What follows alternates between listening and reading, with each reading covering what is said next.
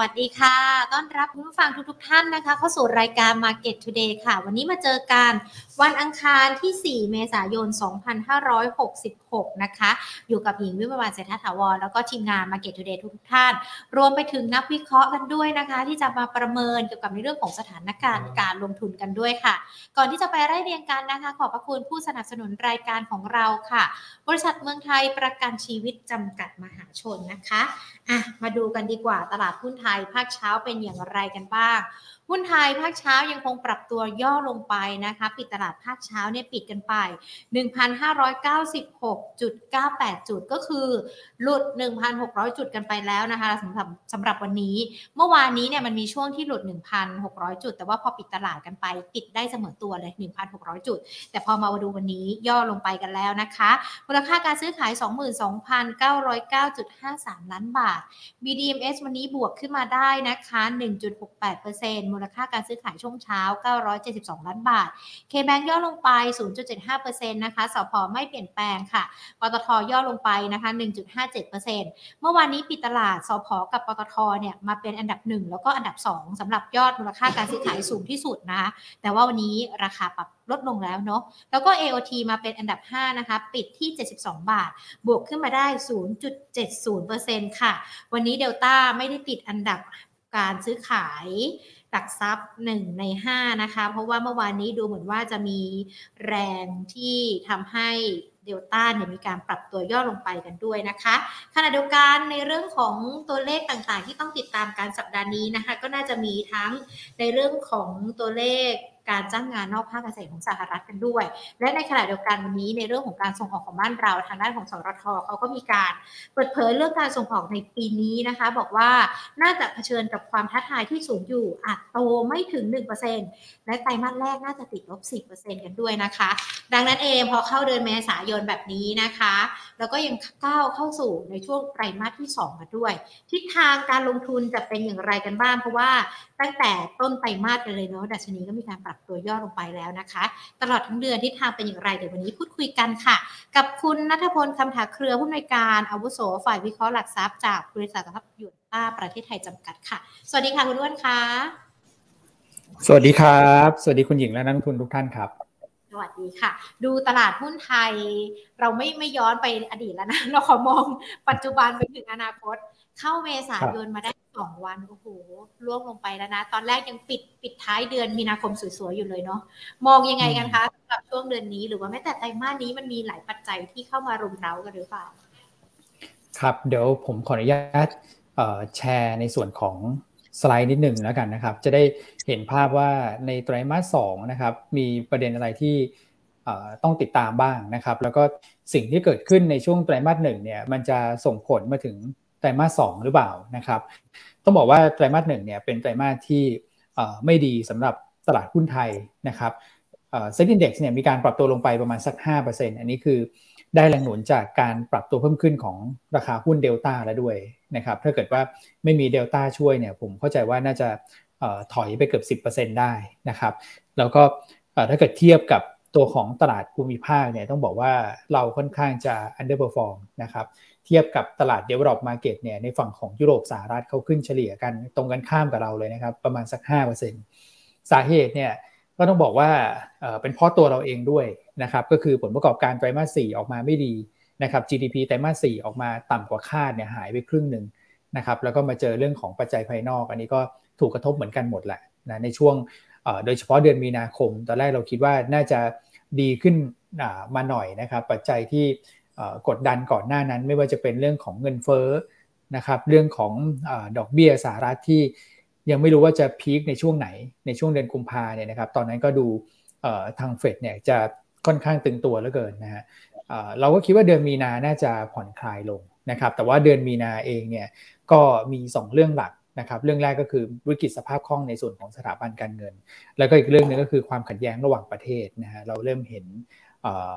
ทั้งจีนนะครับระหว่างจีนกับสหรัฐนะฮะจีนกับไต้หวันนะครับรัสเซียกับฝั่งของยุโรป รัสเซียกับสหรัฐเนี่ยดูเหมือนว่าจะเริ่มมีประเด็นออกมามากขึ้นนะครับในการแสดงออกเชิงสัญลักษณ์ก็เป็นปัจจัยรบกวนนะครับแต่ว่าปัจจัยหลักในเดือนมีนาคมเนี่ยคือเรื่องของแบงก์ในฝั่งของสหรัฐและยุโรปที่มีปัญหาเกิดขึ้นนะครับมันก็เลยทำให้เดือนมีนาคมก็เป็นอีกเดือนหนึ่งที่ performance เราไม่ค่อยดีนะครับแต่ว่า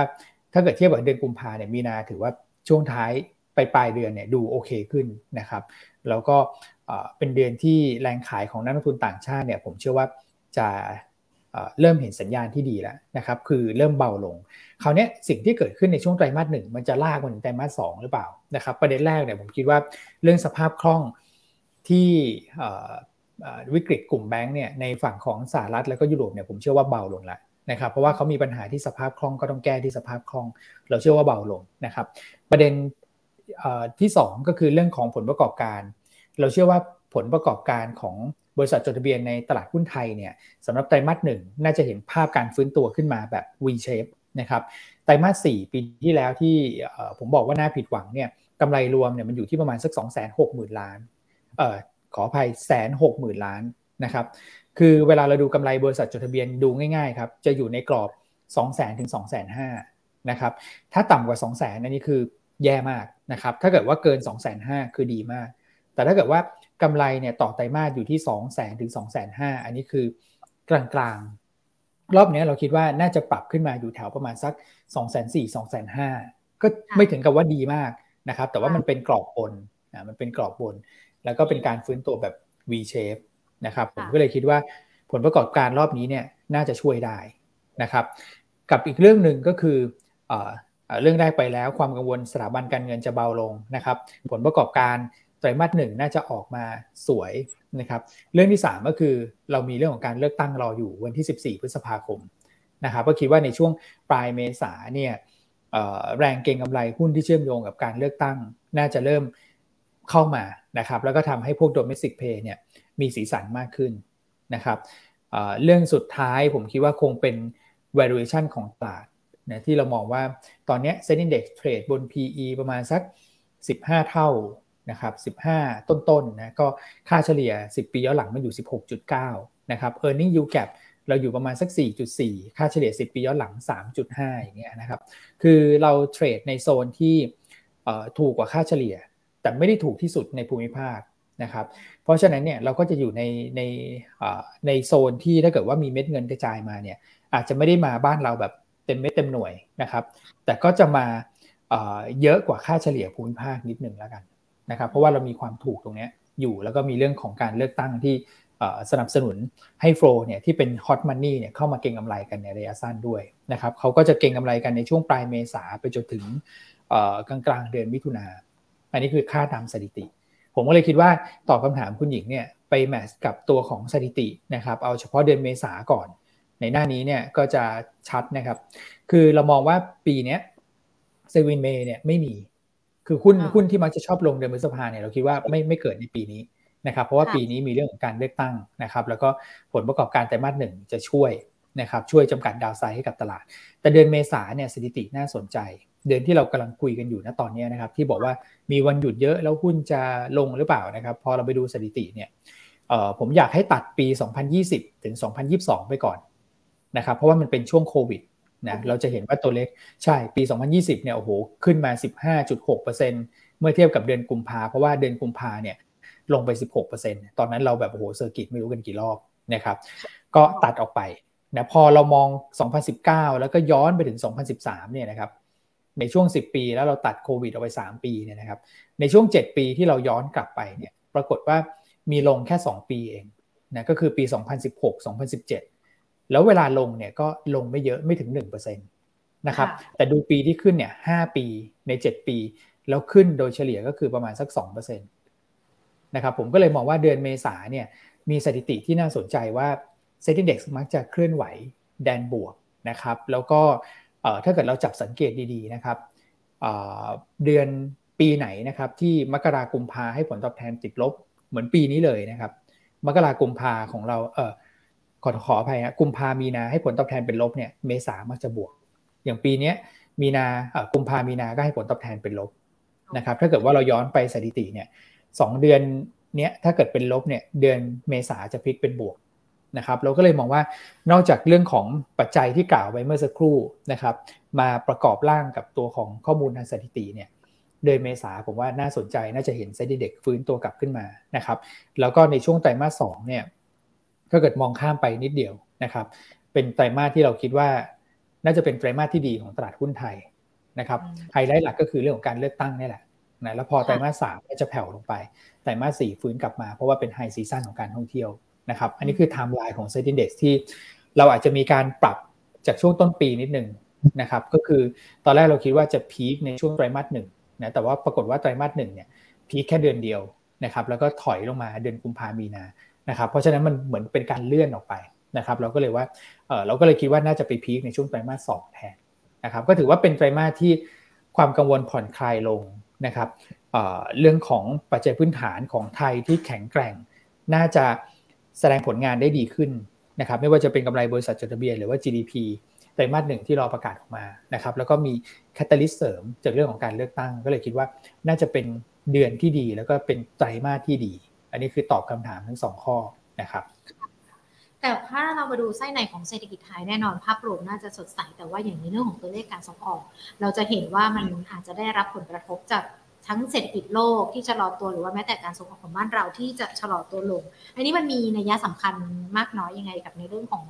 ภาพรวมหรือว่าแม้แต่การลงทุนไหมคะเรื่องเออเรื่องของการส่งออกเนี่ยจริงๆผมมองอย่างนี้นะครับว่ามันเป็นประเด็นที่เราทราบกันอยู่แล้วนะครับ แล้วก็ต้องบอกว่าเป็นตัวฉุด GDP ในปีนี้เลยนะครับ ที่บอกว่าเราทราบกันอยู่แล้วเนี่ยก็เพราะว่าก่อนหน้านั้นเนี่ยฐานสูงมาก ในปี 64 ปี 65 เราส่งออกได้ดี เนื่องจากว่ามันมีประเด็นเหมือนกันนะครับ เรื่องของรัสเซียยูเครนก็ส่วนหนึ่งนะครับ กับอีกส่วนหนึ่งก็คือบางประเทศเนี่ยเขากลัวปัญหาเงินเฟ้อในประเทศเขาอย่างเช่น อินโดนีเซีย หรือว่าอินเดียเนี่ยเขามีการระงับการส่งออกสินค้าโภคภัณฑ์บางประเภท อย่างเช่น พวกน้ำตาล น้ำมันปาล์มอย่างเงี้ยนะครับข้าวสารเขามีการงดการส่งออกหรือว่าจำกัดโคตาเพื่อดูแลคนในประเทศ ก็เลยทำให้เราเนี่ยไปได้ตลาดอื่นเพิ่มเติมเข้ามา แต่ว่ามันเป็นตลาดที่เราอาจจะไม่ได้เพียงแค่ชั่วคราวนะครับ มันก็เลยทำให้ตัวเลขยอดส่งออกพวกสินค้าเกษตรของเราเนี่ยเร่งตัวขึ้นไปเยอะนะครับ แล้วก็ต้องบอกว่าปีที่แล้วเนี่ยเป็นปีที่สินค้าเกษตรออกมาดีมากนะเนื่องจากว่าน้ำเยอะจริง ๆ แล้วเราก็มีปัญหาน้ำท่วมถูกไหมแต่ปีนี้เรามองว่าจะเป็นฤดูแล้งเลย ฤดูแล้งจะยาวนานเป็นปีแล้งนะครับ เพราะฉะนั้นสินค้าเกษตรก็จะออกมาน้อย นั่นแปลว่าทั้งดีมานที่ชะลอตัวลงนะครับ เนื่องจากว่าคนก็จะกลับไปซื้อในประเทศที่คุ้นเคยเดิมๆ และอินเดียเริ่มกลับมาส่งออกวินโดเริ่มกลับมาส่งออกนะครับ แล้วก็เรื่องของความกังวลเกี่ยวกับเศรษฐกิจโลกชะลอตัวลงด้วยนะครับ อย่าง IMF ปีนี้ก็คาดว่า GDP โลกจะ 2.9%เองปีก่อนมัน 3%กว่าๆนะครับ ก็เลยทำให้อุปสงค์เนี่ยชะลอในขณะที่อุปทานคือราคาก็ชะลอ ของก็ไม่มีขายอีกนะครับ เพราะว่าผลผลิตออกมาน้อย การส่งออกบ้านเราเนี่ย ก็เลยไม่ค่อยดีนะครับ แต่ว่าอันนั้นคือภาคของสินค้าเกษตร ผมว่าไม่ไม่ไม่ดีแน่ๆนะก็จะลงจากฐานที่สูงนะครับ แต่ว่าสินค้าภาคอุตสาหกรรมอะครับ ที่เคยไม่ดีเนี่ย ผมเริ่มเห็นสัญญาณที่ดีแล้วนะก็คือกลุ่มยานยนต์นะเราเห็นการส่งออกได้เยอะขึ้นนะครับ โดยเฉพาะการผลิต EV แล้วก็ส่งออกไปเริ่มมีแล้ว แต่ว่ามันยังน้อยอยู่แหละนะครับ เพราะว่ายังสร้างโรงงานกันไม่ค่อยจะเสร็จเลย นะครับกับอีกการหนึ่งก็คือชิ้นส่วนอิเล็กทรอนิกส์เราเริ่มเห็นการใช้กำลังการผลิตที่เยอะขึ้นนะครับนั่นแปลว่าอะไรครับแปลว่าหลังจากนี้เชื่อว่าการส่งออกพวกสินค้าวิสาหกรรมเนี่ยมันน่าจะดีขึ้นนะครับ ก็น่าจะช่วยลดผลกระทบเกี่ยวกับเรื่องของการส่งออกสินค้าเกษตรที่ชะลอได้นะครับ เพราะฉะนั้นเนี่ยปีนี้จริง ๆ เราก็ยังคงคงมุมมองเดิมนะครับว่าการส่งออกของไทยเนี่ย เรามองว่ายังเห็นการเติบโตอยู่ประมาณสักหนึ่งเปอร์เซ็นต์นะครับแม้ว่าทางหน่วยงานทั้งรัฐแล้วก็เอกชนเนี่ยจะมองว่าการส่งออกปีนี้จะติดลบนะครับแต่ที่เรามองว่าการส่งออกยังเห็นการเติบโตเนี่ยเพราะว่าปีที่แล้วยานยนต์ไม่ดี แต่ปีนี้ยานยนต์กลับมาดี และยานยนต์ก็เป็นสัดส่วนที่เยอะที่สุดของการส่งออกของไทย เพราะฉะนั้นในแง่ของมูลค่าเนี่ยมันจะเห็นการฟื้นตัวกลับขึ้นมา แล้วก็ชนะพวกสินค้าเกษตรที่ชะลอได้ นะครับกับอีกประเด็นหนึ่งก็คือจีนนะครับเป็นตลาดปีที่แล้วที่เป็นตลาดเบอร์สองที่ติดลบนะครับปีนี้เราคิดว่าจีนจะกลับมาบวกนะฮะตลาดขนาดใหญ่แล้วกลับมาบวกได้รวมถึงตลาดยุโรปที่ตอนแรกเราคิดว่าจะลบเยอะกลายเป็นลบไม่เยอะนะมันก็น่าจะทำให้การส่งออกเนี่ยอาจจะทรงๆหรือว่าบวกนิดนึงนะครับ อันนี้คือสิ่งที่เราประเมินแล้วก็ที่คุณหญิงถามว่าน่ากังวลไหมเรื่องการส่งออกชะลอเนี่ยผมคิดว่ามันซึมซับอยู่ในราคาหุ้นนะตอนนี้แล้ว กลุ่มพวกส่งออกสินค้าเกษตรนี่คือแบบโอ้โหลงมาอยู่ในโซนด้านล่างเท่านั้นเลย ผมก็เลยคิดว่าแรงกดดันตรงนี้มันจะไม่ได้ทำให้เซ็นดี i ปรับตัวลง เพิ่มเติมจากที่เป็นอยู่ในปัจจุบันแล้วกัน คือไม่ใช่ไม่ใช่ประเด็นใหม่ที่เราอาจจะต้องกังวลครับค่ะ แล้วที่เรามองว่าไตรมาสที่ 2 หรือว่าแม้แต่ช่วงเดือนเมษายนทิศทางตลาดหุ้นน่าจะมีทิศทางที่ดีขึ้น อันนี้เรารวมถึงปัจจัยที่ o p e ป Plus เขาบอกว่าจะมีการลดกำลังการผลิตน้ำมันแล้วหรือยังคะหรือว่ามันมีผลมีนัยสำคัญ ต่อในเรื่องการลงทุนเยอะไหมสำหรับเรื่องของ o p e ป Plus เนี่ยเราเรามองเป็นสองด้านแล้วกันนะครับ ด้านแรกก็คือว่าเป็นบวกกับกลุ่มพลังงานนะเพราะว่าพอราคาน้ำมันปรับตัวเพิ่มขึ้นเนี่ยแน่นอนว่ากลุ่มพลังงานที่ได้ประโยชน์โดยตรงเนี่ยเขาก็มีความคึกคักอย่างเมื่อวานเนี่ยก็ปรับตัวเพิ่มขึ้นมากันค่อนข้างเยอะนะครับ แต่ว่าอีกด้านหนึ่งเนี่ยพอน้ำมันปรับตัวเพิ่มขึ้นเนี่ยมันก็ทำให้ต้นทุนการผลิตเพิ่มขึ้นนะครับซึ่งมันก็ ถือว่ามีนัยยะสำคัญเหมือนกันนะ โดยเฉลี่ยบ้านเราเนี่ยจะใช้พลังงานกันไม่ว่าจะเป็นน้ำมันถ่านหินหรือว่าแก๊สธรรมชาติเนี่ยอยู่ประมาณสัก 15-20%ของต้นทุนรวมในแง่ของบริษัทจดทะเบียนนะครับ เอาง่ายๆว่าการปรับขึ้นของน้ำมันทุก 10 เหรียญเนี่ยจะทำให้เซ็ตอินดี x ปรับตัวลง 40 จุด อันนี้คือสิ่งที่เราทำ sensitivity นะครับ แต่เรามองว่าน้ำมันไม่น่าจะขึ้นแรงนะครับไปถึงระดับแบบร้อยเหรียญเหมือนที่คาดการณ์กันนะครับ ผม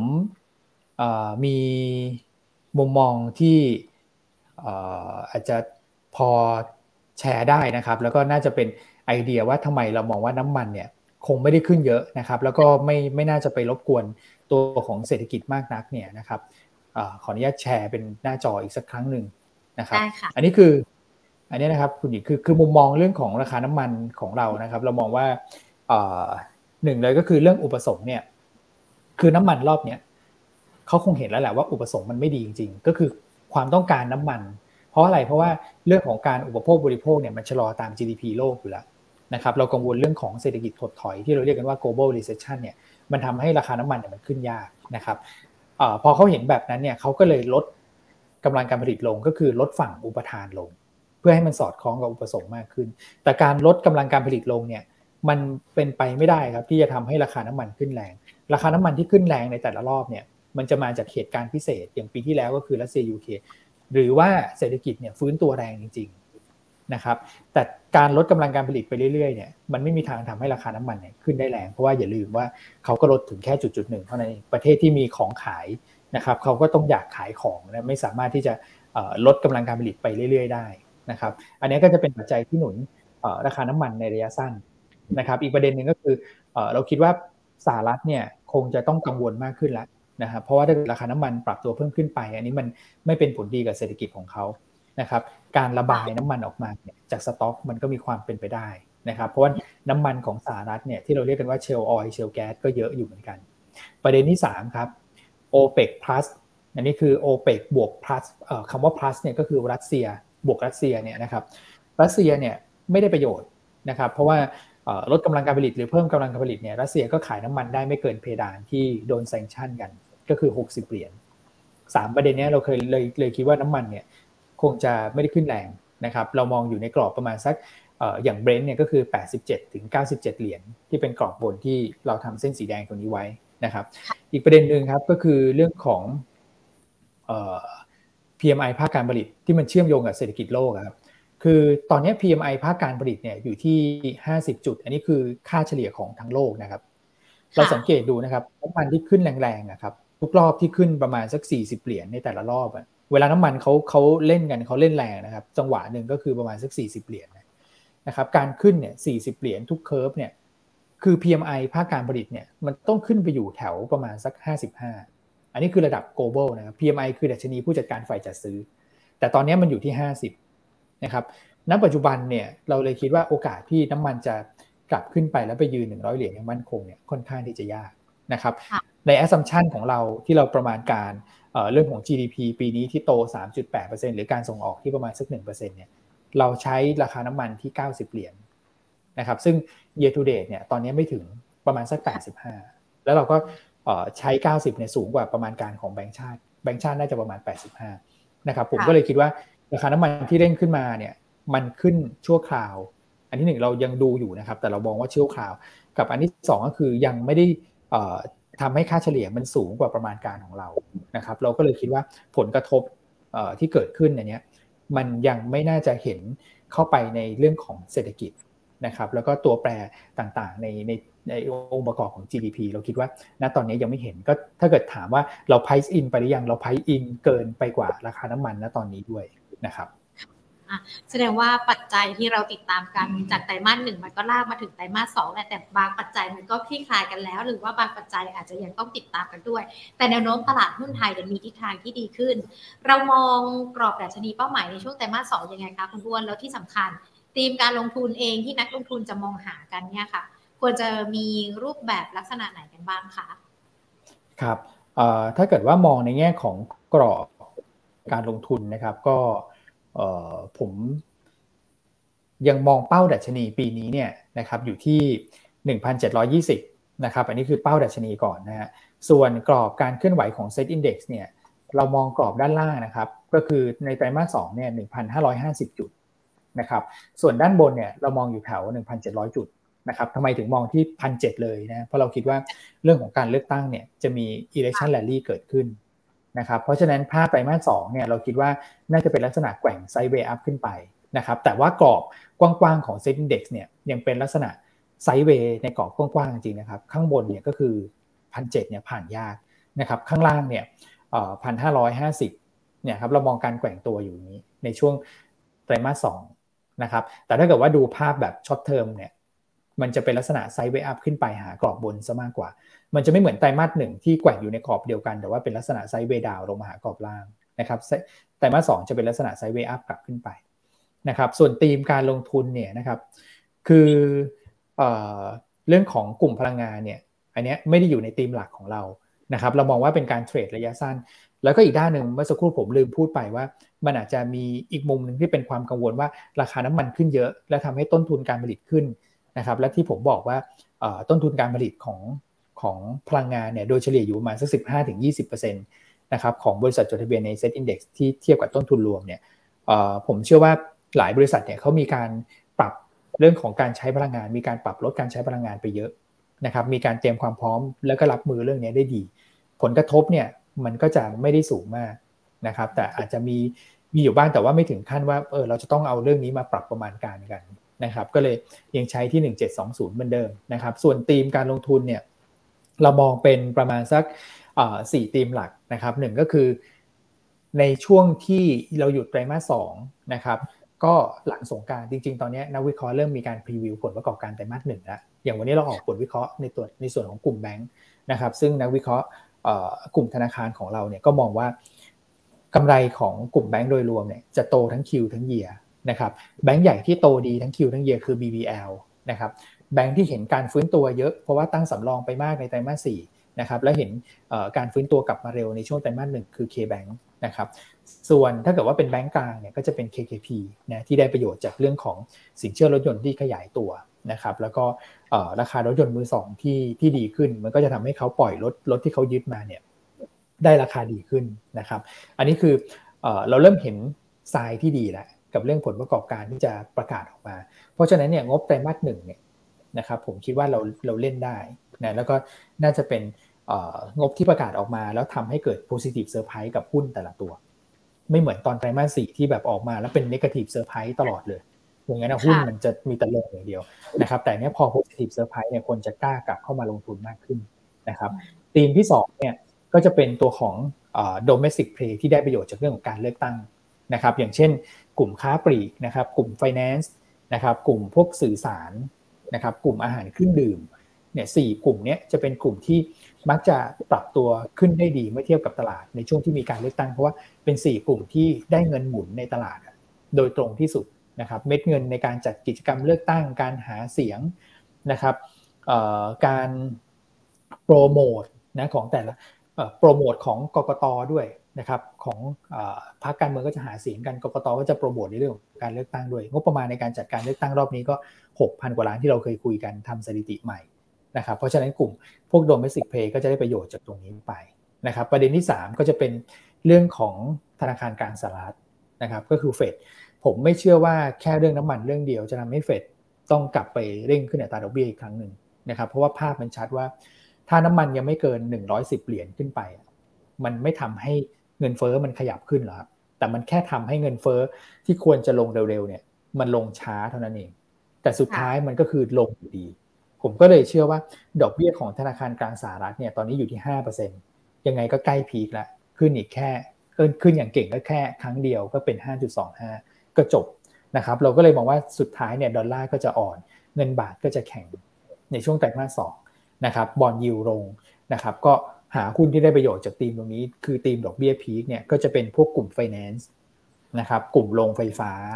อย่างเงี้ยนะครับก็จะเป็น match กับธีมนี้ส่วนธีมสุดท้ายก็จะเป็น defensive อาจจะมีไว้นิดนึงเพื่อรองรับเรื่องของความผันผวนทางเศรษฐกิจนะครับแล้วก็เสริมด้วย short term จริง ๆ เลยก็คือเรื่องของฤดูร้อนนะฮะนะครับเดือนเมษาเนี่ยนะครับคนก็จะหาหุ้นที่ได้ประโยชน์จากเรื่องของอากาศร้อน ตอนนี้เราเห็นหุ้นเครื่องดื่มเนี่ยเล่นกันดีมากนะครับแต่อีกกลุ่มหนึ่งที่ มักจะได้ประโยชน์เหมือนกันก็คือการเปิดไฟเยอะๆ เปิดแอร์เยอะๆเนี่ยนะครับจริงๆก็จะเป็นพวกแบบโรงไฟฟ้านะครับอย่างสถิติหุ้น GPSC เนี่ยที่เป็นพ็อกซี่ของโรงไฟฟ้าของเราแล้วกันนะที่เราชอบมากที่สุดตอนนี้เนี่ยปรากฏว่าเดือนเมษาเนี่ยถ้าเกิดย้อนไป 10 ปีเนี่ยนะครับแล้วตัดโควิดออกเนี่ยขอขออภัยย้อนไป 5 ปีนะครับแล้วก็ตัดช่วงโควิดออกเนี่ยปรากฏว่าปรับตัวเพิ่มขึ้นเนี่ยในเดือนเมษาในทุกปีเลย นะครับโดยเฉลี่ยก็คือประมาณสักเก้าเปอร์เซ็นต์นะเพราะฉะนั้นหุ้นโรงไฟฟ้าที่ปรับฐานลงมาตอนนี้ผมคิดว่าก็น่าสนใจสำหรับการเข้าลงทุนในช่วงเดือนเมษานะครับ อันนี้ก็จะเป็นตีมหุ้นที่เรามองว่าลงทุนได้นะครับในช่วงเดือนเมษาหรือว่าตลอดทั้งไตรมาสสองแล้วก็หุ้นเด่นก็จะเป็นในตารางด้านขวามือครับ ด้านขวามือที่เป็นตาราง Advance อมตะ AOT BJC KBank SJWD Macro นะครับอันนี้นักทุนก็ไปเลือกให้มันเหมาะกับสไตล์การลงทุนของท่านอีกทีครับผมแล้วหุ้นที่เกี่ยวข้องกับในเรื่องของสถานการณ์การเมืองอย่างวันนี้เราก็จะได้ยินข่าวของคุณเศรษฐากันแล้วด้วยที่ลาออกจากตำแหน่งกันทุกตำแหน่งเลย เพื่อที่จะเข้าไปในเรื่องของสถานการณ์การเมืองโดยเต็มตัวด้วยอันนี้ลงทุนได้ไหมคะคือหุ้นเชื่อมโยงการเมืองเนี่ยต้องบอกว่า หาตัวที่ยังไม่ขึ้นเนี่ยไม่ไม่ได้นะครับ ใช่ คือเขาเขาขึ้นไปหมดแล้ว ผมยกตัวอย่างอย่างแสนสิรินะครับ จริงๆ คือคือแสนสิริเนี่ยวันนี้เอ่อผมคิดว่าเขามีปัจจัยหนุนเฉพาะตัวด้วยนะครับ ก็คือตลาดตลาดหลักทรัพย์มีการประกาศมาแล้วนะครับว่าสตาร์กับหุ้นสตาร์กับครับที่ไม่ส่งงบแล้วก็หลุดเซ็ตร้อยเนี่ยนะครับจะเป็นแสนสิริเข้ามาแทน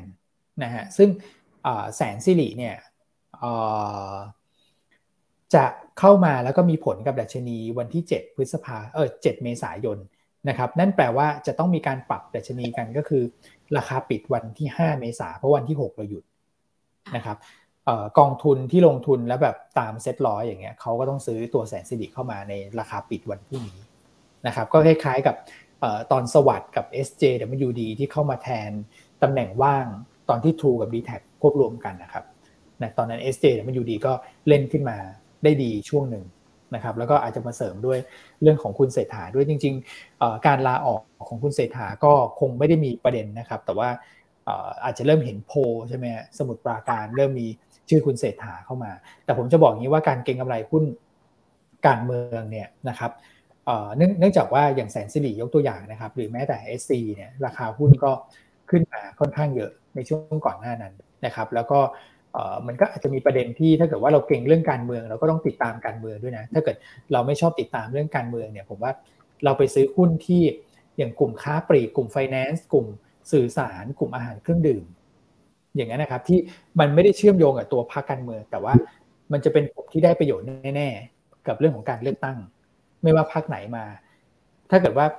เป็นสไตล์แบบนั้นเนี่ยผมว่าก็ไปหุ้นชุดอย่างเงี้ยดีกว่า แต่ถ้าเกิดเป็นสไตล์ที่ชอบเรื่องของการเมืองติดตามด้วยเนี่ยว่าใครแบบ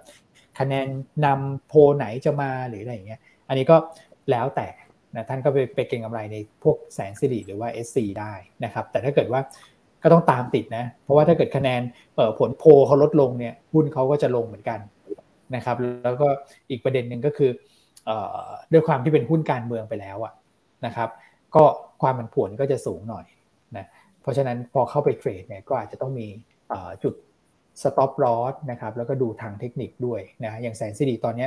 ถ้าเกิดมองด้านบนก็คือบาท 90นะครับแล้วก็ด้านล่างก็คือบาท 70 ถ้าเกิดหลุดลงมาก็อาจจะไม่ดีนะครับค่ะแล้วอย่างตัว SC ล่ะคะ SC ใช่ไหมฮะใช่ SC เนี่ยตอนนี้ไซด์เวย์อยู่นะครับแนวรับก็2เอ่อ4บาท 20นะฮะแนวต้านก็ 4 บาท 44 อันนี้ก็อารมณ์เดียวกันนะครับจริงๆ SC สิริ PR9 เนี่ยเราจัดเป็นกลุ่มเดียวกันนะก็คือกลุ่มของพรรคเพื่อไทยนะครับ แล้วอาจจะมีตัวของพรามอีกตัวหนึ่งที่เป็นตัวเล็กๆนะครับ ก็เห็นแรงเก็งกำไรเข้ามาในช่วงวัน 2 วันนี้ด้วยนะฮะแต่ว่าก็ต้องติดตามข้อมูลอย่างใกล้ชิดเหมือนกันแหละนะครับ อย่างพรามเนี่ยก็ให้เป็นกรอบไว้นะครับแนวรับบาท 45 นะครับ แนวต้านบาท 60 นะครับจดก่อนแล้วอย่าง PR9 นี่รับต้านคุณอ้วนได้ไหมคะ เพื่อ PR9 ครับผม โอเคฮะแนวรับ แนวรับเนี่ยอยู่ประมาณสัก20บาท30สตางค์นะครับ แล้วก็แนวต้านเนี่ยก็คือ21บาทครับผมก็คือหุ้นที่เกี่ยวข้องกับพรรคการเมืองเราเราเราใช้คำว่าหุ้นนี้มันเป็นหุ้นของพรรคการเมืองไปแล้ว ถ้านักลงทุนจะเข้าไปลงทุน ก็ได้ แต่ต้องดูเก็งกำไร แล้วก็ต้องติดตามสถานการณ์การเมืองด้วย ไม่ใช่พอเล่นแล้วกระแสมาก็ไปเล่นพอกระแสลดเราถอนตัวไม่ทันอันนี้ก็ถือว่าอาจจะไม่ใช่ไม่ใช่จริตของนักลงทุนที่อยากจะเข้าไปเล่นหุ้นที่เกี่ยวข้องกับพรรคการเมือง ดังนั้นหันมาดูหุ้นที่ได้กับในเรื่องของการเลือกตั้งน่าจะเหมาะสมกว่าสำหรับนักลงทุนที่อาจจะเข้าเร็วออกไม่เร็วแบบนี้หรือเปล่าคะคุณว่าใช่ใช่ครับ คือผมมองว่าอย่างยกตัวอย่างนะครับ อย่างเอ่อ CPO อย่างเงี้ย มาทุกรอบ CPO เนี่ยเลือกตั้งมาทุกรอบในราคาหุ้นก็ปรับตัวลงมาอยู่ในโซนด้านล่างเนี่ยความเสี่ยงค่อนข้างต่ำนะครับ หรือว่าจะเป็นตัวของ finance นะครับอย่าง SAWAD อย่างเงี้ยนะถ้าเกิดว่าเราบีบ frame อันนี้มันมัน frame มันอาจจะใกล้ไปนิดนึงแต่ถ้าเกิดเราบีบ frame มา เราจะเห็นว่าหุ้นกลุ่มไฟแนนซ์เนี่ยแม้ว่าจะขึ้นมาหน่อยนะครับ แต่ว่าก็อยู่ในโซนด้านล่างนะครับเมื่อเทียบกับอย่างแสนสิริเทียบ frame เดียวกันเนี่ยคือหุ้นไปลอยอยู่ข้างบนหมดแล้ว นะครับ SC เนี่ยลอยอยู่ข้างบนหมดแล้วนะครับ ผมก็เลยมองว่าถ้าเกิดว่าจะเอาหุ้นที่ได้ได้ได้เหมือนกันนะครับ แต่ว่าอาจจะไม่ได้ชื่อแบบติดตลาดว่าเป็นหุ้นการเมืองอะไรเงี้ยนะครับ แต่ว่าการเลือกตั้งทุกครั้งเนี่ยมาตลอดเนี่ยโอ้โหสุดสปายตัวหนึ่งแล้วก็แอดวานนะครับเป็นสี่หุ้นที่เรามองว่าลงทุนได้เพื่อรับกับเรื่องของ election rally เนี่ยอันนี้จะดูปลอดภัยกว่าครับเพราะว่าเพิ่งขึ้นมาจากโซนด้านล่างเอง ครับผมอะ ก็ถือว่าเป็นหุ้นที่ปลอดภัยสำหรับนักลงทุนสำหรับใครที่อยากจะเล่นในเรื่องของธีมการเมืองที่เห็นช่วงนี้อาจจะร้อนแรง เพราะว่าเราอาจจะติดตามข่าวกันที่เขาจับหมายเลขอะไรกันด้วยนะคะ ก็น่าสนใจ ดังนั้นอย่างที่คุณอุ้ยบอกไปช่วงไตรมาสที่2หรือว่าแม้แต่เดือนเมษายนทิศทางตลาดหุ้นน่าจะปรับตัวดีขึ้น แล้วก็อาจจะไปแผ่วๆกันในช่วงไตรมาสที่ 3 เดี๋ยวถึงไตรมาสสามค่อยมาคุยกันอีกทีหนึ่งว่าจังหวะระยะเวลาแบบนั้นนักลงทุนจะต้องมีการปรับเปลี่ยนพอร์ตยังไงกันได้บ้าง แล้วก็ การเมืองมันก็น่าจะเสด็จน้ำกันแล้วด้วยนะในช่วงนั้นนักลงทุนอาจจะต้องมีการเปลี่ยนแผนการลงทุนสักหน่อยนะคะ คุณน้นขามีนักลงทุนสอบถามเกี่ยวกับหลากหลายตัวเหมือนกันนะวันนี้ที่เข้ามาสอบถามกันมาอย่างคุณปอม SC ทีมการเลือกตั้งก็คุยกันไปแล้วเนาะคุยกันไปถึงตัวอื่นกันด้วย งั้นเดี๋ยวมาขอเริ่มคำถามจากคุณมาสอนกันก่อนเลยละกันนะคะ มองทีมการส่งออกกับทีมที่อิงนักท่องเที่ยวจีนไตรมาสสอง ยังไงตัวไหนเข้าไปลงทุนได้ แล้วก็มีถามมาว่าตัว NYT อะค่ะนำยงกับปิงซีสองตัวนี้คุณนว่ามองยังไงคะครับเอ่อนำยงเนี่ยอันนี้น่าจะเห็นการฟื้นตัวนะครับเพราะว่าการส่งออกรถยนต์เนี่ยสองเดือนแรกเนี่ยโตประมาณสักเกือบ 15%เมื่อเทียบกับปีที่แล้ว เพราะฉะนั้นงบไตรมาสหนึ่งยังไงก็น่าจะออกมาสวยนะครับแต่ว่าราคาหุ้นนำยงเองเนี่ยก็ถือว่าปรับตัวเพิ่มขึ้นมาค่อนข้างเยอะอยู่เหมือนกันนะครับตอนนี้เนี่ย จะอยู่แถวบริเวณ 3 บาท 94 นะครับ ผมคิดว่าแนวต้านเนี่ยอาจจะเห็นจังหวะของการแตะเบรกแถวประมาณสัก 4 บาท 10 สตางค์ก่อนนะครับ เพราะฉะนั้นตอนนี้ถ้าเกิดว่าเราเข้าไปเก็งกำไรเนี่ยทุนเราอาจจะไม่ดีนะครับเมื่อเทียบกับคนที่เขาเล่นมาก่อนหน้าเรานะครับ ซึ่งตอนนั้นเนี่ยทุนเขาอยู่แถวประมาณสัก3บาท50 3บาท60 เท่านั้นเองนะครับ ก็เลยคิดว่า ถ้าเข้าไปเก็งกำไรรอบนี้เนี่ยช้าไปนิดนึง แต่ว่าเล่นได้ไหมเล่นได้ เพราะว่างบไตรมาสหนึ่งสวย แต่ต้องเป็นลักษณะแบบเข้าเร็วออกเร็วนะครับก็ถ้าเกิดว่าขึ้นไป 4 บาท 10 4บาท 20 ขายก่อนนะครับแล้วก็ถ้ามันไม่ขึ้นนะฮะแล้วถอยลงมาเนี่ยต่ำกว่าเส้นค่าเฉลี่ย10 วันก็คือประมาณสัก 3 บาท 80 อันนั้นคุณต้องสต็อปลอสออกมานะครับส่วนปรินซีอันนี้ผมไม่มีข้อมูลนะว่า ตัวของฟันเดเมนทัลเขาเป็นยังไงบ้างแล้วนะครับ เพราะว่ากำไรในช่วงโควิดเนี่ยเขาเร่งตัวขึ้นมาค่อนข้างเยอะนะครับ ก็คงจะไม่ต่างกับโรงพยาบาลอื่นๆนะครับในในโรงพยาบาลขนาดกลางขนาดเล็กนะครับ ที่กำไรปี 66เนี่ยจะแย่กว่าปี 65 เพราะว่ามันเป็นการปรับฐานด้วยนะฮะก่อนหน้านั้นเคยได้ประโยชน์จากการรักษาผู้ป่วยโควิด ตอนนี้ก็ไม่ได้แล้วนะครับ แต่ถามว่ากลุ่มโรงพยาบาลดีขึ้นกว่าช่วงก่อนโควิดไหมดีขึ้น ดีขึ้นกว่าช่วงนั้น นะครับแต่ว่าราคาหุ้นเนี่ยออพองบไม่สวยเนี่ยในช่วง e a r n i n g ็ season เนี่ยผมคิดว่าก็อาจจะไม่มีเสน่ห์แล้วกันสำหรับกลุ่มโรงพยาบาล แต่ว่านิดเดียวครับกลุ่มโรงพยาบาลเนี่ยดาวไซต์ตอนนี้จะไม่เยอะนะครับเนื่องจากว่ามีเรื่องของประกันสังคมที่รอปรับขึ้นค่าหัวอยู่นะครับก็อาจจะต้องติดตามประเด็นนี้ถ้าเกิดว่ามีการปรับประกาศปรับขึ้นค่าหัวเนี่ยหุ้นกลุ่มหลักจะขึ้นก่อนก็คือ BCS CSG เอกชัยนะครับส่วน BDMs กับ บำรุงราชอันนี้ไม่เกี่ยวกับเขานะ เพราะว่าส่วนใหญ่ก็ไม่ค่อยได้รับประกันสังคมอยู่แล้วนะครับ ก็จะเป็นโรงพยาบาลขนาดกลาง ถ้าเกิดปรินซียังไม่ขึ้นเนี่ยคุณค่อยไปเล่นช่วงนั้นเนี่ยดีกว่า ก็คือไปเล่นแบบแลกการ์ดเพย์แล้วก็เล่นสั้น ๆนะครับ เพราะซื้อไปตอนนี้ผมคิดว่าเงินจะจมฮะ คือหุ้นแบบจะเป็นลักษณะแกว่งออกด้านข้างไปเรื่อยๆ ยังไม่มีทิศทางที่ชัดเจนนะครับ ค่ะ มาดูตัวต่อไปนะคะ คุณสมคิด KCE กับ HANA คุณอ้วนมองตัวไหนน่ารับมากกว่ากันคะแล้วถ้าอยากจะขอแนวรับแนวต้านทั้งสองตัวได้ไหมคะ โอเคฮะเดี๋ยวผมแชร์หน้าจออีกทีเมื่อสักครู่ลืมไปนะครับ KCE แล้วก็ HANA นะครับเดี๋ยวนะโอเค KCE นะครับ KCE คืออเดี๋ยวขอดูกราฟทั้งสองตัวก่อนนะครับเดี๋ยวตัดสินใจทีเดียว คือ เหมือนกันนะครับ แต่ถ้าเกิดว่าให้ดูทรงเนี่ยอย่าง KCE เนี่ยผมว่าราคาหุ้นค่อนข้างที่จะยังเป็นลักษณะของการแบบยังหาฐานไม่เจอ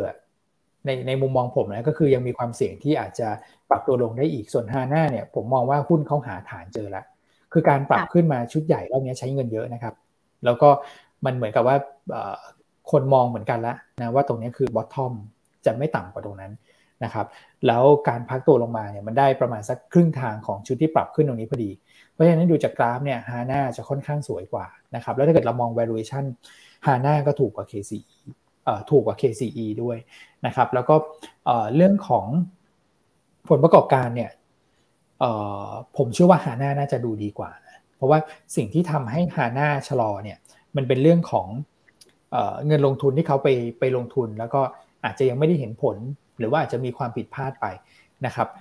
แต่ถ้าเกิดว่ามันไลท์ออฟหมดแล้วอะ performance ปกติของเขาเนี่ยมันดี ในขณะที่ KCE เนี่ยผลประกอบการที่ชะลอ มันชะลอจากเหตุผลด้านเนื้อแท้ของธุรกิจที่ที่มันชะลอจริงๆนะครับ มันไม่เหมือนกันคือฮาน่าชะลอจากรายการพิเศษ ถ้าเกิดรายการพิเศษมันหายไป มันก็จะกลับมาปกติ ซึ่งซึ่งดีกว่า KCE นะครับ ผมก็เลยมองว่าถ้าให้เลือกตัวเดียวผมเลือก KCE นะนะครับ แนวรับเนี่ย เออขอโทษทีเลือกฮาน่า นะครับแนวรับเนี่ยก็อยู่ประมาณสัก 48.5 49นะครับส่วนแนวต้านเนี่ยอาจจะต้องรุนให้ผ่านบริเวณ 54 บาท 50 ไปได้ก่อนนะครับถ้าเกิดผ่านได้เราอาจจะเห็นการแรลลี่กลับไปที่ประมาณสัก 60-65 อีกรอบหนึ่งนะครับค่ะอะ ได้คำตอบแล้วนะคะ มีทางเลือกมาให้คุณอ้วนเลือกให้ด้วยนะคะ คุณสมคิดได้กันไปแล้ว คุณปรีชาค่ะ WHA ไปต่อได้ไหมคะ อยากถือยาวๆ ผมให้เป็นทางเลือกนะครับแต่ดู WHA ก่อนถามว่าไปต่อได้ไหมเนี่ย มันก็ดูเหมือนว่า คือดูจากกราฟเนี่ยคือขึ้นมาเยอะมากนะครับ ตอนนี้ 4 บาท 38 แล้วนะครับ แล้วถ้าเกิดว่าเรามองภาพในระยะกลางดูกราฟรายสัปดาห์เนี่ยอัพไซด์เต็มที่ก็คือประมาณสัก 4 บาท 80ถึง5บาทนะครับ ก็คือไปได้แค่นั้นนะคือคือเขาไปได้แค่นั้นจริงๆสำหรับตัวของ WHA นะครับถามว่า รันเทรนได้ไหม ผมว่าในแง่ของกราฟรายวันและรายสัปดาห์เนี่ยยังสามารถ run trend ได้อยู่ แต่ว่าเราเข้ามาในที่สูงก็ concept เหมือนเดิมนะครับ ถ้าเกิดว่าเข้ามาแล้วแล้วหลุดเส้นค่าเฉลี่ย 10 วัน คือพยายามเกาะเส้นนี้ไว้ก่อนนะครับ ท่านไปดูได้ในในกราฟทางเทคนิคแล้วก็เซตค่าเส้นค่าเฉลี่ย 10 วันไว้นะครับถ้าเกิดยังไม่หลุดท่านก็ถือต่อไป แต่ถ้าเกิดหลุดเมื่อไหร่ เราต้อง stop loss ออกมานะครับเพราะว่าตรงนั้นมันเป็นต้นทุนเฉลี่ยของคนที่ trade มาก่อนหน้าเรา นะครับถ้าเกิดเขาปล่อยให้มันหลุดแสดงว่าคนเริ่มขาดทุน คนทุกคนไม่อยากขาดทุนนะครับเขาก็จะเกิดการแย่งกันขาย มันอาจจะจบรอบได้นะครับผมให้ทางเลือกเป็นตัวของ WHA UP หวาอัพที่ยังขึ้นไม่เยอะนะครับเพราะว่าตัวนี้เนี่ยสุดท้ายนะครับถ้าเกิดว่าเรามองภาพเป็นแม่ลูกกันเนี่ยยังไงลูกก็ต้องไปตามแม่นะครับผมให้ดูกราฟ WHA เทียบกับ WHA UP นะครับWHAUP เนี่ยเป็นบริษัทสาธารณูปโภค นะฮะให้บริการในนิคมอุตสาหกรรม WHA นะครับ ถ้าเกิดเราดูกราฟเนี่ย WHA สีเหลืองนะครับ WHAUP สีเขียวเราจะเห็นว่าเคลื่อนไหวในทิศทางเดียวกันนะครับ ตัว WHAUP เนี่ยจะมี lag ก็คือเวลาขึ้นขึ้นช้ากว่า เวลาลงลงช้ากว่า เมื่อเทียบกับตัว WHA นะครับ เพราะฉะนั้นตอนนี้ WHA ไปขนาดนั้นแล้ว เดี๋ยว WHAUP ผมเชื่อว่าก็ต้องไต่ระดับขึ้นไปได้นะครับ ก็เลยมองว่าเป็นทางเลือกแล้วกันสำหรับคนที่ อาจจะหาเก็งกำไรหุ้นนิคม แต่ว่าตอนนี้นิคมทุกตัวขึ้นไปหมดแล้วนะครับโดยเฉพาะ EEC นะ WHA อมตะโรจนะไม่รู้จะเลือกตัวไหนเลยที่เป็นตัวตรงนะครับ เราเลือกเป็นตัวทางอ้อมแล้วกันเกาะแม่เข้าไป สุดท้ายผมว่าจาก3บาท92เนี่ยนะครับสำหรับ WHA UP เนี่ยตลาดก็ให้มูลค่าที่เหมาะสมประมาณ 5 บาท อัพไซด์มันถ้าเกิดเทียบ WHA 4 บาท 36 ไป 5 บาทกับ 3 บาท 92 ไป 5 บาทนะครับผมว่า WHA เอ่อวาอัพเนี่ยมันมีอัพไซด์เยอะกว่าเยอะเลยนะครับ ก็เป็นเป็นทางเลือกให้นักทุนไปพิจารณาต่อนะครับอะคุณพิชาลองพิจารณาต่อนะคะ ว่าจะยังไงดีส่วนต่างในการปรับเพิ่มขึ้นค่อนข้างที่จะเยอะทีเดียวนะคะ คุณอ๋อยค่ะ GPSC กับกราฟเลือกตัวไหนดีคะผมชอบ GPSC นะ แต่ว่าบางคนก็อาจจะชอบตรงกราฟมากกว่า เพราะว่ากราฟเนี่ย growth story ค่อนข้างชัด นะครับ แต่ผมชอบในตัวของ GPC ตรงที่ว่า valuation ไม่แพงนะครับ แล้วก็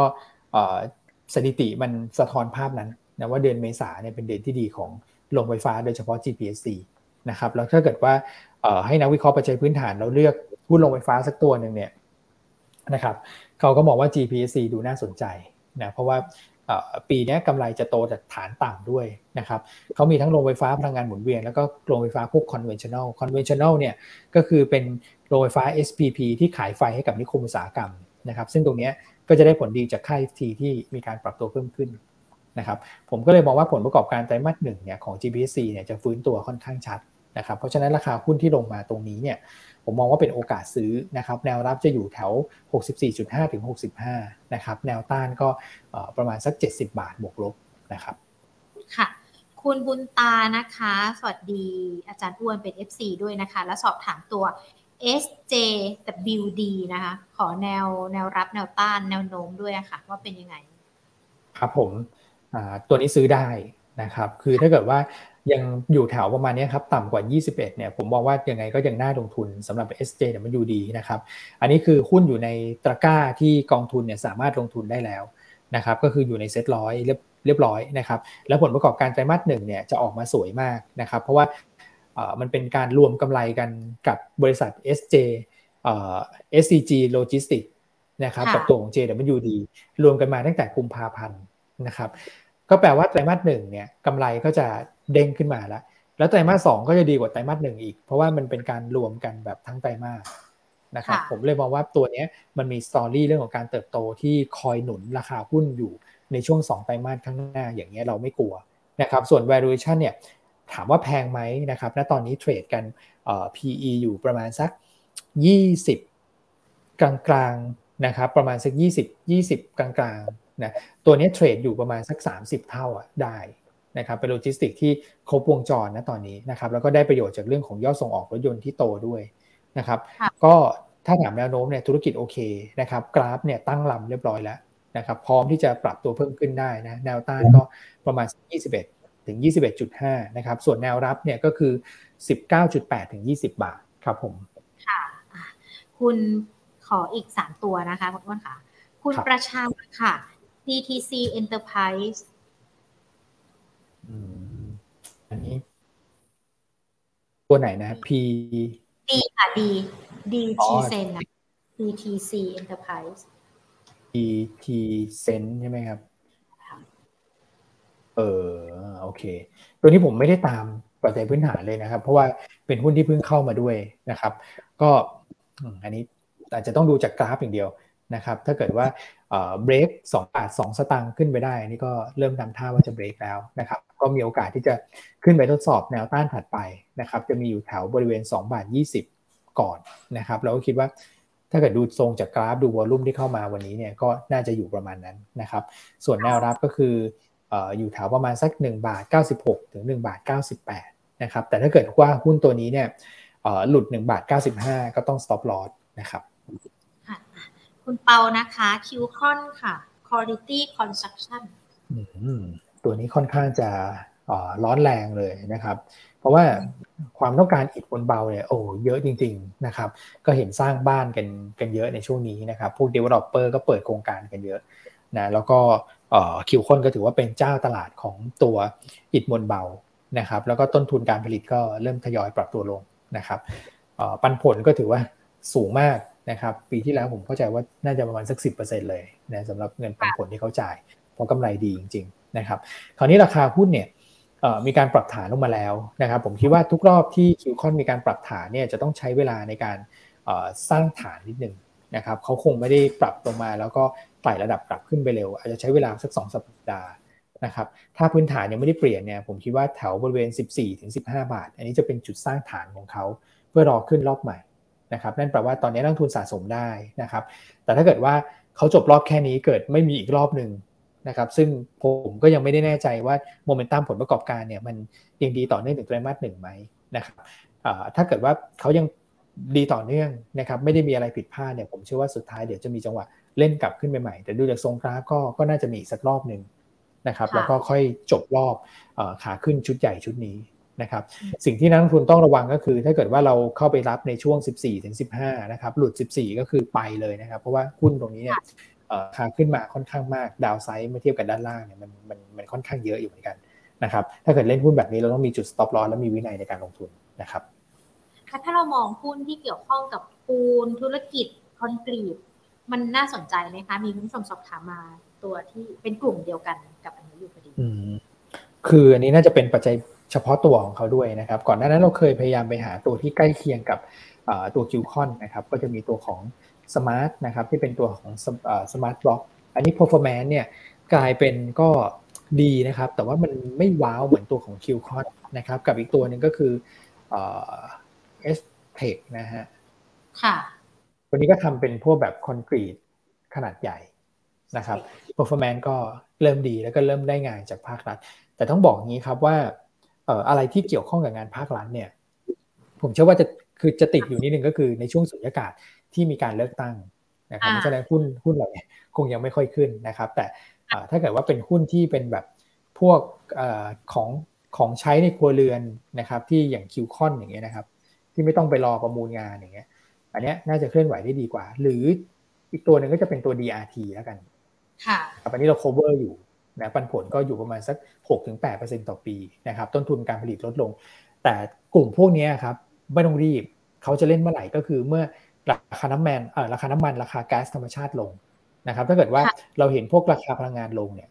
คุณค่อยเล่นเดย์เทรดไปเลยก็ได้ ในในหุ้นเหล่านี้ก็จะมี DRT DCC นะครับ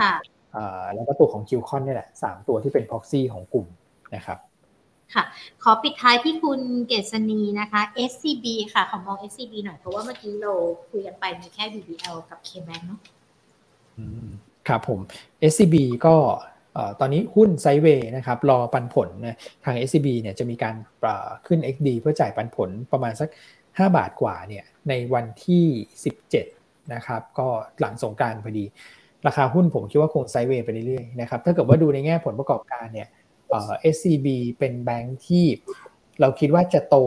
นิดนึงเมื่อเทียบกับปีที่แล้วนะครับและโตเยอะเมื่อเทียบกับไตรมาสสี่อันนี้คือไตรมาสหนึ่งนะครับเทียบ year year โตนิดเดียวนะเทียบ Q Q เนี่ยโตเยอะนะครับก็ดูทรงงบเนี่ยจะดีกว่า K-Bank สำหรับตัว SCB นะครับผมคิดว่าถ้าเกิดแบงค์เนี่ยในแง่ของกองกองทุนเนี่ยคงเลือกสักสองแบงค์แหละ BBL นะครับซึ่ง BBL เนี่ยงบสวยสุด แต่ราคาหุ้นเนี่ยอยู่ในโซนด้านบนนะครับถ้าเกิดหา หุ้นที่งบสวยลองลงมา แต่หุ้นอยู่ในโซนด้านล่างเนี่ยผมเชื่อว่า SCB นะครับเพราะฉะนั้นผมคิดว่า SCB เนี่ยน่าจะค่อยๆ เห็นการไต่ระดับขึ้นไป แล้วก็กลับขึ้นไปยืนเส้น 200 วันได้นะครับก็แปลว่าเรามองว่า SCB น่าจะกลับขึ้นไปยืนเหนือบริเวณ 106 บาทนะครับในช่วงก่อนสงการเพราะว่าหลังสงการเนี่ยเขาก็จะมีการขึ้น XD เพื่อจ่ายปันผลแล้วก็ดูน่าสนใจสำหรับการเข้าลงทุนนะครับแนวรับ 103 แล้วก็ถัดไปก็คือประมาณสัก 102.5 นะครับ ส่วนแนวต้านก็ประมาณสัก 106 ก่อนนะครับ แล้วจุดไหนที่เราต้องหนีนะฮะก็คือหลุดบริเวณ 101 นะครับ ตรงไหนก็ stop loss ออกไป ค่ะได้เลยค่ะ โอ้โหเรียกได้ว่าวันนี้ครบถ้วนตลอดเดือนเมษายนเลยนะหุ้นที่นักลงทุนเข้าไปลงทุนกันได้ แล้วก็รวมไปถึงการจับจังหวะจับสถานการณ์ต่าง ๆ ด้วย ไม่ใช่แค่เดือนเมษายนที่วันนี้นำมาฝากกันนะคะ เป็นภาพรวมของไตรมาสสกันเลยแหละว่าทิศทางจะเป็นอย่างไรด้วยนะคะ วันนี้ขอบพระคุณคุณอ้วนมากๆเลยนะคะ แถมตอบคาถามนักลงทุนที่ดูไลฟ์สดของเราทุกคำถามเลย ขอบพระคุณแทนคนที่สอบถามกันมาด้วยนะคะ แล้วเดี๋ยวโอกาสหน้าพูดคุยกับ Market Today อีกนะคะ ครับยินดีเลยครับ คุณหญิงขอบคุณเช่นกันครับ สวัสดีครับ ค่ะ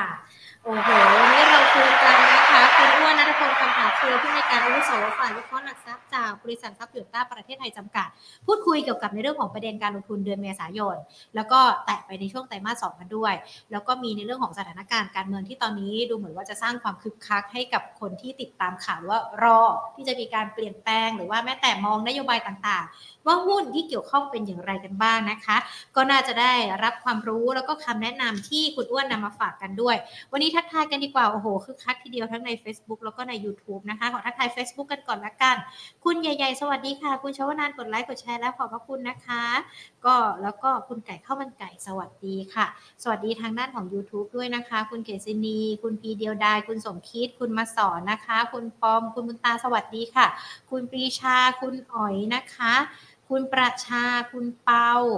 และสวัสดีคุณอากิระด้วยนะคะ สวัสดีทุกทุกท่านเลยนะคะ ที่ติดตามรับชมรับฟังกันหลาย ๆ ชื่อ ติดตามกันมาตลอดทุก ๆ วันเลยหลาย ๆ ชื่อวันนี้เอ๊ะเพิ่งเข้ามากันใหม่หรือเปล่าคุณมุนตา คุณอากิระนะคะ ถ้าเพิ่งเข้ามาวันนี้อย่าลืมกด subscribe ที่ YouTube ของเราด้วยนะคะ เรามีการพูดคุยกับนักวิเคราะห์ทุกวันค่ะ เข้ามาฟังไม่ผิดหวังแน่นอน แล้วก็เขียนคำถามไว้ในคอมเมนต์นะคะ จะได้หยิบยกคำถามเนาะมาถามนักวิเคราะห์กันด้วยนะคะ เราจะมีการพูดคุยกับนักวิเคราะห์กันทุกๆบ่ายสองเป็นประจำทุกวันจันทร์ถึงวันศุกร์ดังนั้นไม่อยากให้ทุกๆ คนพลาดข้อมูลนะคะ อยากจะให้กด subscribe ที่ YouTube ของเราไว้ คุณตาบอกว่าขอบพระคุณข้อมูลดีๆนะคะ กดติดตามเรียบร้อยค่ะโอ้ขอบพระคุณเลยนะคะอะใครที่ยังไม่ได้ติดตามกันนะคะ อย่าลืมติดตามกัน Facebook YouTube Money and Banking Channel รวมถึง Line นะคะ at Market Today ของเรา รับรองไม่พลาดในเรื่องของการลงทุนค่ะ ส่วนวันนี้หมดเวลาแล้วนะคะพรุ่งนี้บ่ายสองกลับมาเจอกันใหม่ลากันไปก่อนนะคะ สวัสดีค่ะ